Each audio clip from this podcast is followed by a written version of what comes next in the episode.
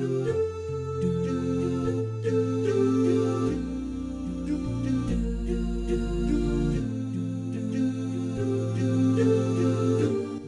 to The Upward Way, the podcast that assists the navigation of life with biblical insights from a Christian counselor.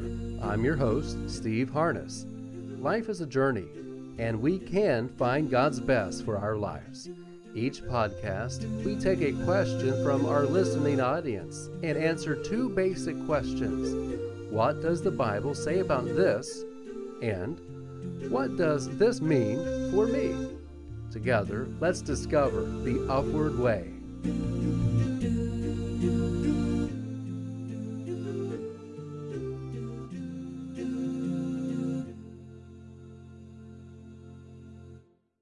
Hello and welcome to today's edition of The Upward Way. You may have noticed in the last edition I had several coughs and hesitations in my voice. It is that time of year when I get the annual ongoing cough. We are an allergy family. We are an allergy family. So please bear with us when you notice that. That's the reason. It's a chronic, non contagious cough, is what I'd like to share with people, especially if I'm right there uh, physically in their presence. So uh, thank you for listening to our program today, in spite of these uh, ongoing seasonal uh, physical allergy. And please pray that his cough goes away so that the next many episodes don't have the same issue because we know it's hard to listen to. So it's hard to listen. thank listen you for bearing to, with us. Right. I just answered a phone call a moment ago and just coughed through the whole thing. And it, it does impact everyday life, especially for public speakers. So uh, thank you for praying for that. So uh, here we are, our next uh, episode episode eight. What's the question, Natalie? All right. The question is My grown adult kids don't want anything to do with God. What can I do? All right. Common problem, common issue. Pardon me. Even the even the best of parents may have uh, two or three kids that love Jesus. Maybe have one or two that don't, and so it's not all dependent upon what you do. Though what parents do does highly impact the choices of a child, especially if there's hypocrisy or pride.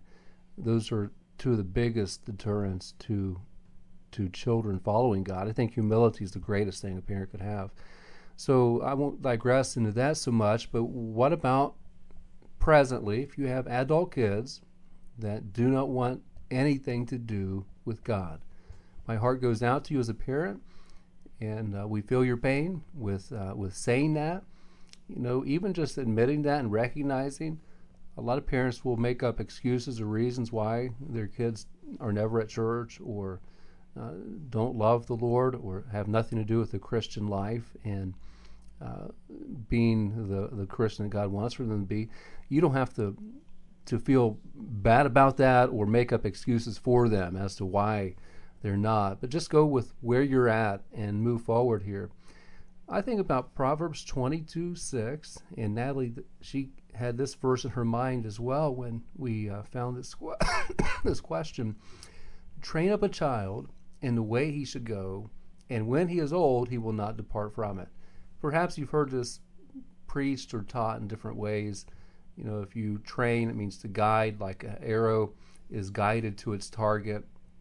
You point and shoot, if you would train up a child in a way he should go, and when he is old, he will not depart from it. You, you want to hit your target as you're parenting, but the story's not fully told. Even with the what what seems to be a successful family, their kids appear to be loving the Lord. Their their end of life chapters haven't been written yet. So you want to see your child grow up to be a responsible young adult who loves Jesus, who guides his or her family in loving the Lord but it doesn't always happen that way. Did I miss the mark? Maybe you didn't. Maybe they had rebellious hearts. The, the phrase, when he is old, he will not depart from it, has to do with I gave them the truth when they were a child. I gave them the scriptures. I, I gave them Bible priorities, and they cannot escape. They cannot depart from it. When he is old, he will not depart from it. He may not be presently living it, but the conviction, the challenge, the verses you taught, the, the Bible concepts you gave, the principles that you instilled in him or her, They can't escape that. So the idea of a guilty conscience, you don't even have to say anything sometimes, and they'll replay in their mind, and maybe like the prodigal son, will find themselves in a hog pen sometime, and will find himself. What did he find? He found what he was taught when he was young, and this is how I should be. This is what my priorities should be, instead of running after the vain, empty things that the world offers to him. So Ephesians 6 1 and 2 and 3 says, Children, obey your parents in the Lord, for this is right. Honor thy father and mother, which is the first commandment with promise. Here's the promise that it may be well with thee, that thou mayest live long on the earth.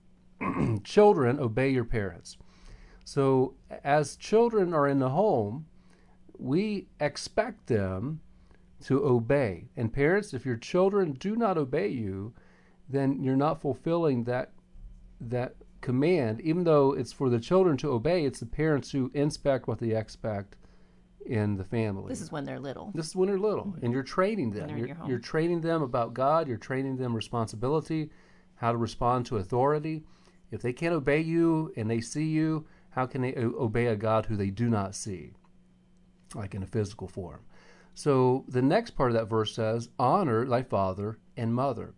So an honor that, that has to do, it's different than, than obedience, but showing that respect, that's something that can be anticipated for the rest of that child's life.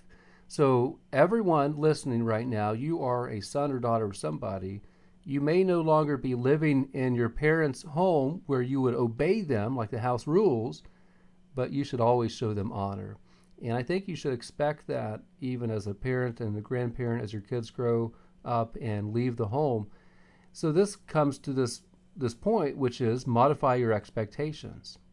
Once out of the home, they will no longer be obedient to you. They no longer have that biblical obligation, but they should always show honor to you. Again, you can't force them to show you honor and respect. You should be respectable, and it's their decision to show you honor. If they're living in your home, let's say they're an adult child living in your home, you should still have house rules and expectations. You know, come into the house at this time of, of night, or, or come in before a certain time, or this is something we do or do not do, or watch or say in our home. You can have those types of things. But as your children grow uh, older, your role shifts from that of authority to advisor. Especially when they call upon you, you're giving advice. No longer are you dictating or commanding or guiding them in your home because they're out of the home. But you can have an, a, a role shift to be more of an advisor. And so modify your expectations. As a parent, you want your children to succeed in their marriage, in their family, in their work. You want to see them go through life and be a person who loves the Lord. And sometimes they will not do that like you would have uh, anticipated or have been even hoping for in their life. I encourage you to focus on the heart more than on behavior. So let's say your adult child doesn't love Jesus, isn't actively serving God. They're, they come to you in a pinch. There's a difficult thing that's happened in their life. Focus more on the heart more than on their behavior and for parents with kids at home, focus more on the heart than on their behavior. A lot of times we'll create little robots. And Natalie, we've seen where we have great expectations for the uh, child to perform a certain way, but their heart's not in it. Proverbs 23 26, My son, give me thine heart. And it's very interesting. The next part of that verse says, Let thine eyes observe my ways. So give me your heart, watch what I do. That makes a big impact on the life of a child and even an adult child who's no longer in your home. And so focus on the heart more than behavior. Another idea pray for God to get their heart. For the child to yield his or heart, his or her heart to God. So the behavior follows the heart. Well, they're not loving the Lord like they should. They don't come to church. They don't read the Bible. They're fighting in their in their marriage or family. They lost their job again. I mean, all these different things that go along with a heart that's rebellious towards God. I mean, a lot of times us as humans create more conflict than than is necessary in life, and it's because of that rebellious heart and bad decisions and poor thought processes. And so, pray for God to get a hold of their hearts. I've heard of parents praying this way Lord, do whatever it takes to change his or her heart, to get his or her heart to come back to you. And be encouraged with the example of the prodigal son. After, after a long time of, of waste and of wrong and of sin, he came back. Always be ready to accept your child back. They've been running away from God. Be ready to have that door open. Your door should always be open for them to come back and say, Mom and Dad, I did wrong. Uh, I made some bad choices. I, I, I, went against the will of God. I rebelled against the, the Word of God. And would you forgive me? Make sure your door is always open. They need to know that. And finally, trust God. Trust the Lord. You've had your chance to give them training in their formative years. And now it's time to commit the child fully to God. Let God direct them. Let God get a hold of their hearts. If they rebel, He will be the one correcting them. Your roles changed. You no longer are chastising. You don't have to point out all the wrong. When they ask for advice, be there to give advice.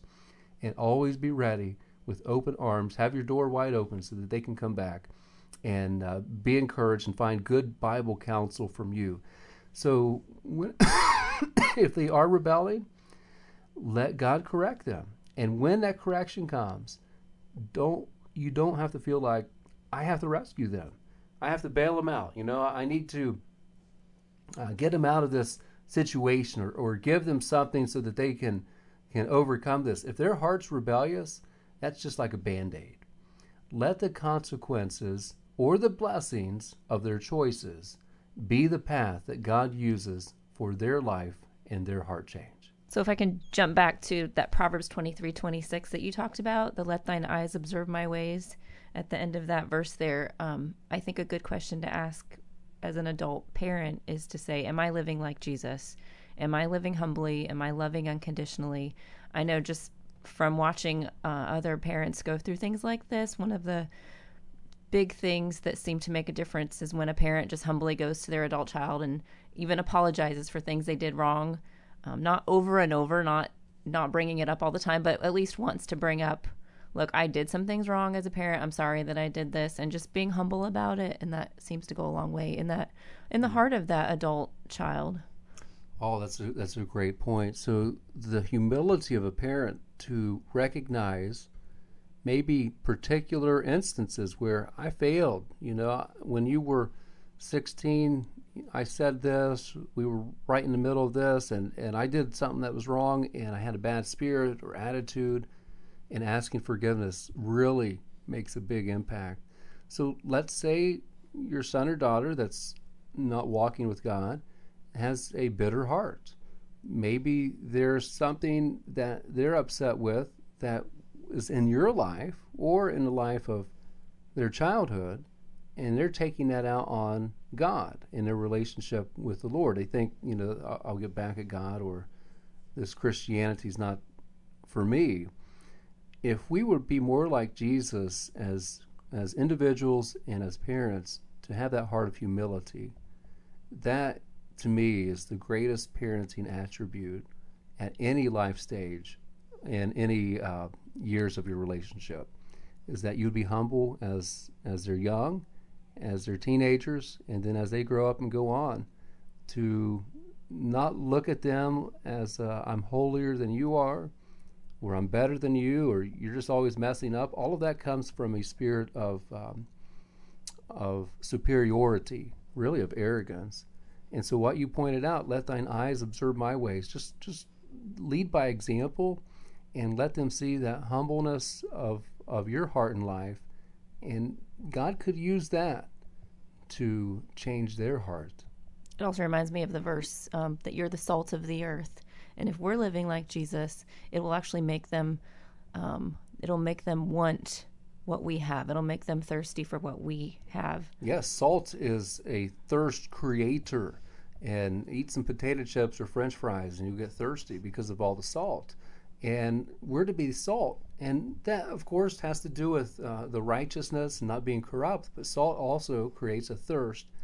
And if if your ways that are observable are godly and righteous and not condemning, but being there to give assurance and hope for change, then that will create a thirst in them to have something that they currently have not found out in the pig pen of the world, if you would, to go back to that other uh, other story. So I offer you hope. Keep praying and live a good example before them. Always be ready to offer Bible advice when they come back to you and accept that role change. It's hard to accept sometimes, but God can give you the grace needed to be the parent in their life that they need you to be. The prodigal son's father had open arms when his son came back, so show love and have those arms open for when they're ready to return. That's right. Love it. Great example. Thanks for listening today.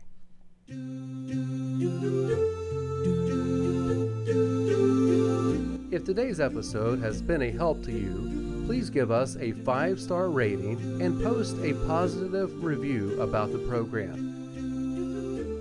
We would love to answer your questions too. Just go to wiltonbaptistchurch.com slash radio. That's wiltonbaptistchurch.com slash radio to submit your question. Thanks for listening today. Let's choose the upward way.